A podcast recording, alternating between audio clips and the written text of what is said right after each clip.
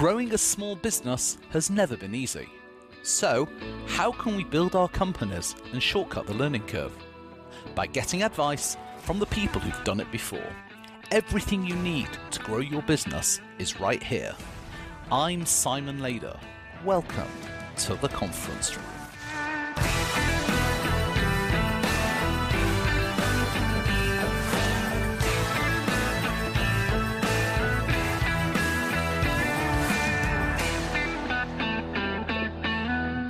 Afternoon and welcome to the conference room.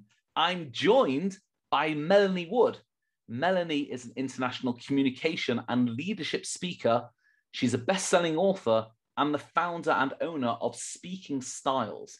That's an organization that works with business owners, entrepreneurs, managers, and leaders and helps them step up, step out, and lead with speaking and communication.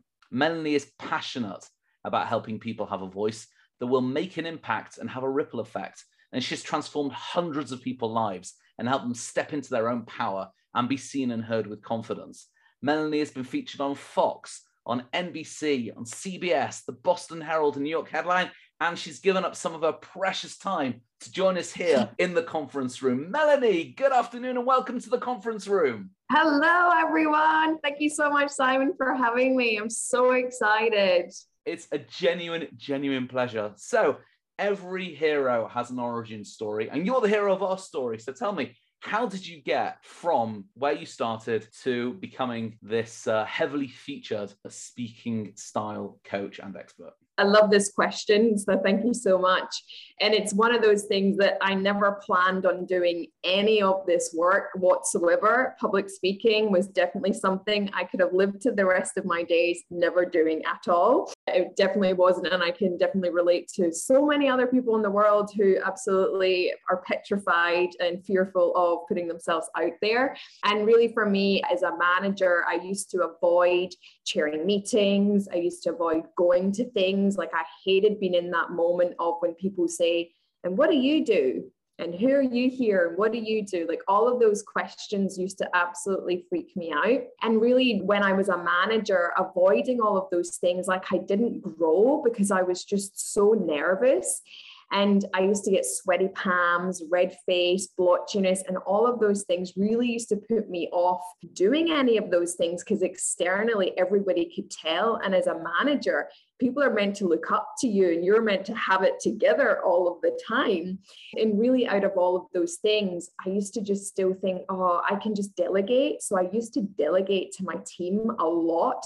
You chair the meeting. I really want to help and grow you and empower you to do it.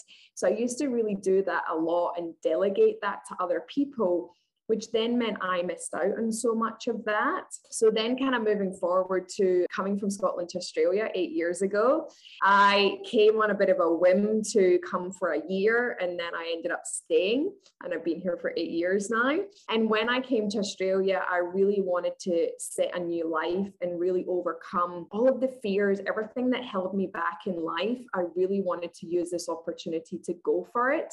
And in that, I ended up after a drunken night in Brisbane, I ended up found myself at a Toastmasters club. And I thought, wow, people actually go there on their own accord and go and speak in public. And I thought this was the most foreign thing ever. And I thought, how did I agree to this in a very drunken night out? I have no idea. And then just being there and learning and overcoming the fear I started to see what was possible with overcoming that fear of not even just public speaking to be a keynote speaker on stage, but at that time, I was still a manager, and really to help myself grow my confidence, my clarity around those things, and being in a new country, all of those things really helped in all areas of my life. And then before you know it, people are coming to me asking for help and support and then they're saying you should charge for this. So after really developing that skill and having a managerial and leadership degree out of all of it it just really started to come from there. Like i didn't plan any of it. It really just started to a ripple effect and these things just really started to happen and then it brings me to where i am today but I think as well as I become so much more relatable because I've been through all of the things that my clients are going through, then I can really relate but also share with them techniques and resources that I teach people to do. So really, it's just been that journey that I didn't plan any of it, and it kind of just happened. And um, and I absolutely absolutely love what I do and love being able to share that with people. And I think that as much as we only have a little bit of time to share my story, that's just a little bit of it. But I hope that that's helpful to people if they're struggling a little bit with communication or speaking or anything to do with their life, work, or business that you're not alone out there. You're not alone out there, and you can overcome those things as well. Right. That's really cool. So, what would you say are the primary challenges that your clients come to you with? So, a lot of the challenges that they come to me with is that they have a business, but they're starting and they're really struggling to maybe get clients or grow their audience, but they're maybe wanting to do a lot of like online courses or things behind the scenes, do all their posting on social media they don't really want to get out there and be seen. So the challenges then become imposter syndrome. The challenges then become fear and the nerves, and all of these things come up for people. So a lot of the challenges is really around they know that they need to do it in some shape or form. They just don't know the what and the how. Like there's so much research. I mean, anybody can go to Google and go, how do I overcome the fear of public speaking? How do I put myself out there? But it's then the fact that people don't know how to apply it because it's too overwhelming with that amount of information. So people really come to me with they've got a speaking gig or they want to be able to get themselves out there more to grow their business, share their message, share their story. They just don't know the how and the what to do it. They need a holding hand to say, hey, do this this week, do this the next week, and do all of those things. So, a lot of it's internal challenges with their own imposter, their own mindset, their own set of values and beliefs around everything that they do. And then externally is that they just don't know how and where to start with everything that they need to do. When you have taken someone on a journey, from their perspective, what does success look like? Success for them looks like like a lot of people will come to me and think well i maybe want x amount of clients or i want to start having speaking gigs. Really the transformation that i see is it's a transformation. And i see it as well a big believer it's a marathon not a sprint. When it comes to learning communication public speaking like it's a skill. I'm still learning it I'm still learning all of those things. So when I say to people is is that it is a marathon, it's not a sprint. So it's really taking the one thing each and every single day. And really, what I see from it is an internal transformation. Because when people can really go inside of themselves, when I share with them things to do, is that they're not seeking external validation. So, my biggest thing that I teach is never look to your audience to applaud you and tell you how amazing. Yes, it feels amazing, but it's then kind of like patting your ego on the back. It's like you have to be able to do that for yourself because there's going to be times you go onto Facebook or you do a video and you get one like or you get no comments and you get none of these types of things.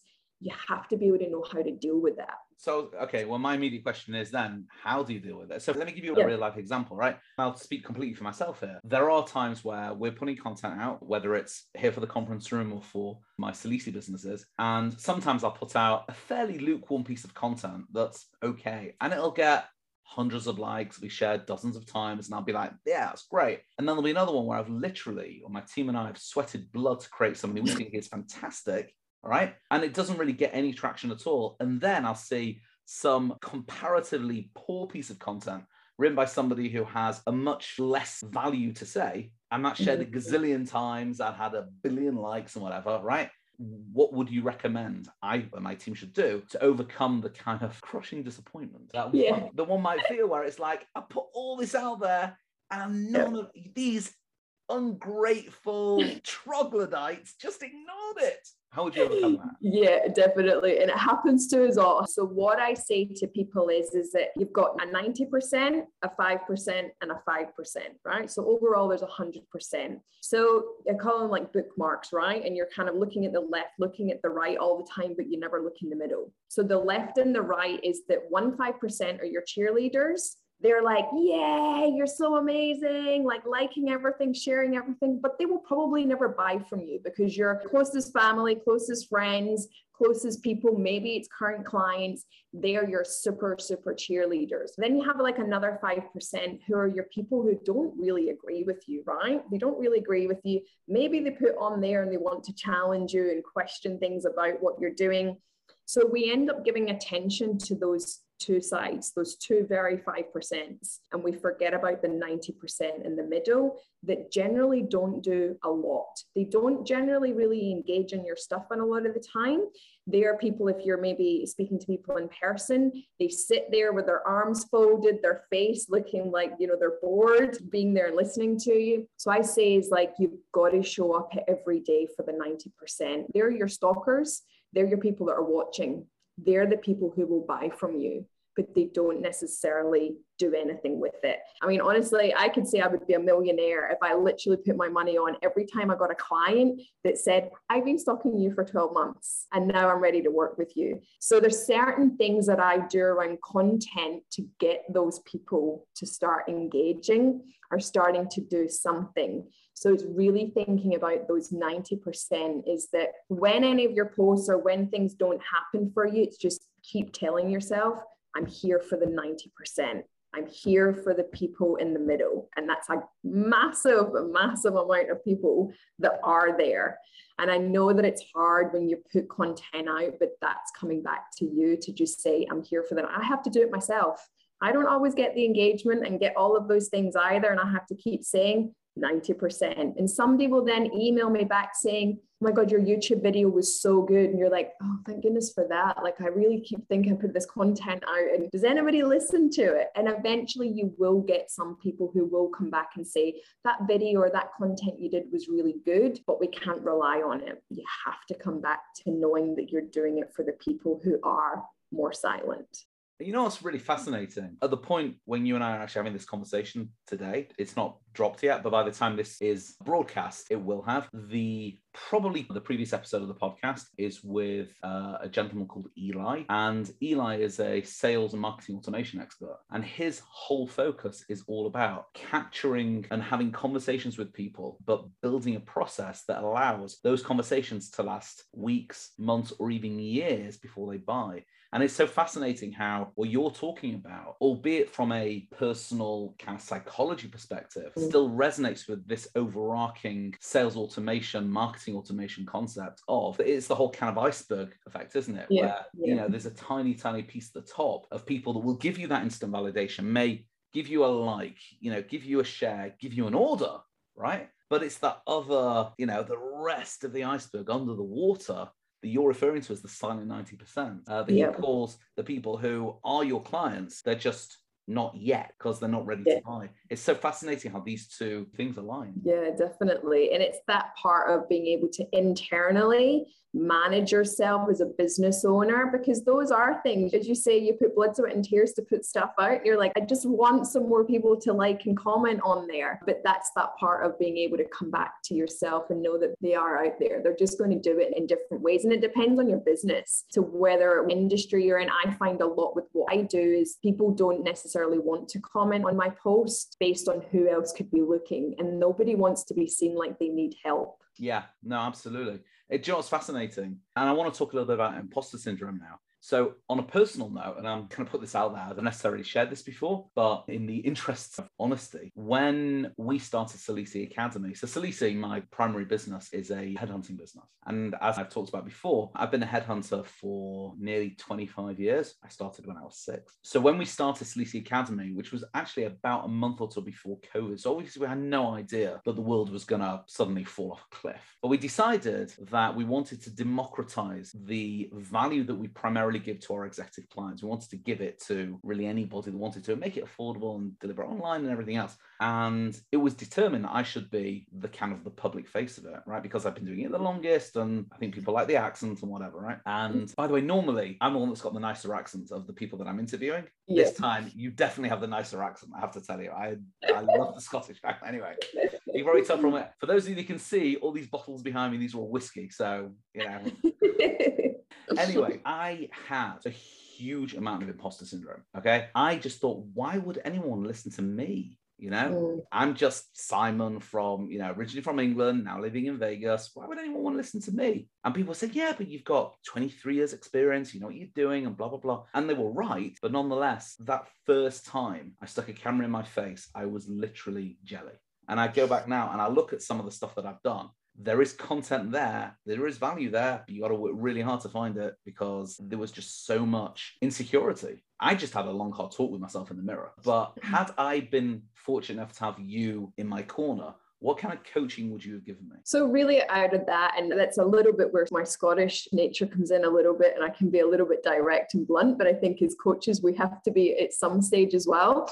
Um, and then I say, well, it's not about you and it's about your audience. Right. Right. So that's a big, and that's a one point of it that I say to people is remind yourself that it's not about you. So imposter comes a lot as well from you're thinking way too much about yourself. It's about how it's affecting you to get on camera, to get on stage, to do content. It becomes all about me, me, me. So then I say, when you then flip it around and say, I'm going to be of service. So again, it's internal dialogue where I say is like show up and be of service. The other things then I do as well is like breaking it down into doing one thing a week. So say for instance somebody has never done videos, they've never went live, then I would say okay, well let's start just doing it with me. So I get people to practice videos each week and you do it, then you send it to me but I also have paid groups as well that I have a community in. So clients get to come in there and then they get to practice in a safe space. So the big thing for me is I never really want to allow people to just go live on a page. If they are really internally feeling imposter and all of these things, I'm like that. I never want anybody to do it and never do it again. Massively believe in that for people that people could definitely never do it again if something happened and someone said something. So it's more about I create that space of having a community that people can practice in, or it's a case of doing it with me, and then maybe they start sending it to people, maybe start sending it to clients or things like that, where we keep it really simple until it then starts to go publicly. But then I say to people, as I will work with you, we'll go live. I'll be on Zoom, you go on live. And then if you don't like it, just get off and delete it if you don't tell people you're going live, probably more than likely no one's going to see that you're on there anyway, right? So that's the other thing around it. It depends on where the level of people are that I just say, well, just go live. Don't tell your audience. They're probably not going to be on there anyway because they've never really seen you on. The other things I say to people is like start using video content around things that you enjoy doing. Like if you're out at the beach or you're at the gym or you're out with friends, just start being able to take a video and put it somewhere. Take a live that's not even on you and it's your voiceover. So, really using things that are really simple to get people really comfortable doing those things. But the reminder is that it's not about you, and it's actually about your audience. You're just here. I believe that we're all just here as a messenger and as a vehicle to share something of value to people. Melanie, that's amazing. And I know that we only have a very, very limited amount of time with you because I know you have uh, other pressing engagements. So I'm really grateful that we've had the time that we've had. So just before I let you go, what's next for you and for Speaking Styles? What is next for me in Speaking Styles? For me, it's really about growing my communication community because out of that is I really want to grow that to help more people.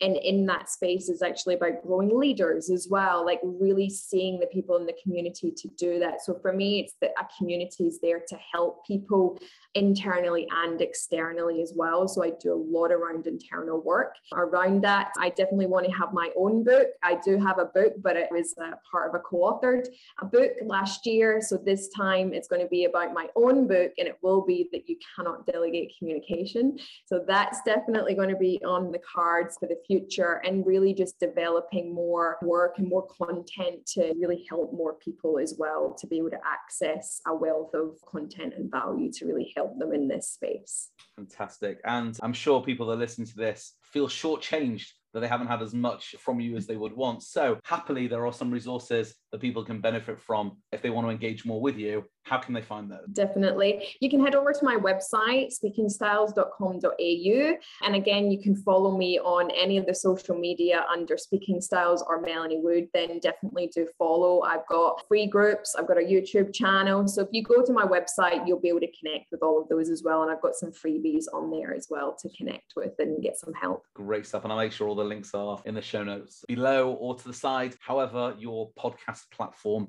decides to deliver that. Melanie, thank you so much for finding the time to speak to us. It's been absolutely brilliant having you here on the conference room. I know I've certainly learned an awful lot, and I just wish that you and I had met 18 months ago when we were starting Salisi Academy. It would have helped me an awful lot, and I'm sure it's going to help an awful lot of people that are listening to this today. Melanie, thank you so much for joining us on the conference room. Thank you so much, Simon. Thank you for everybody for listening as well. Thank you so much. Coming up next week on the conference room, I'll be talking to sales funnel strategist Kylie Lang. There's lots of different lead magnets that you can create. Some are more popular than others. And it really depends on the type of business you've got as to which one I would recommend. But one thing I will say about lead magnets right now, we need something that's going to give us instant gratification. Thanks so much for listening. Make sure you visit our website, theconferenceroompodcast.com, where you can find all the show notes plus links to the resources mentioned during the podcast. If you enjoyed listening to this, make sure you subscribe so that you're always the first to know when each episode is released. Also, please take the time to review the podcast so that more people who want to grow their businesses can find us. To talk about this or any other podcast, or in fact anything business related whatsoever, find me on Twitter at Simon Lader, or you can find me by searching for Simon Lader or Salisi Academy on Facebook or on LinkedIn. I'm always open to a conversation. Thanks for listening to the conference room. Until next time, keep talking.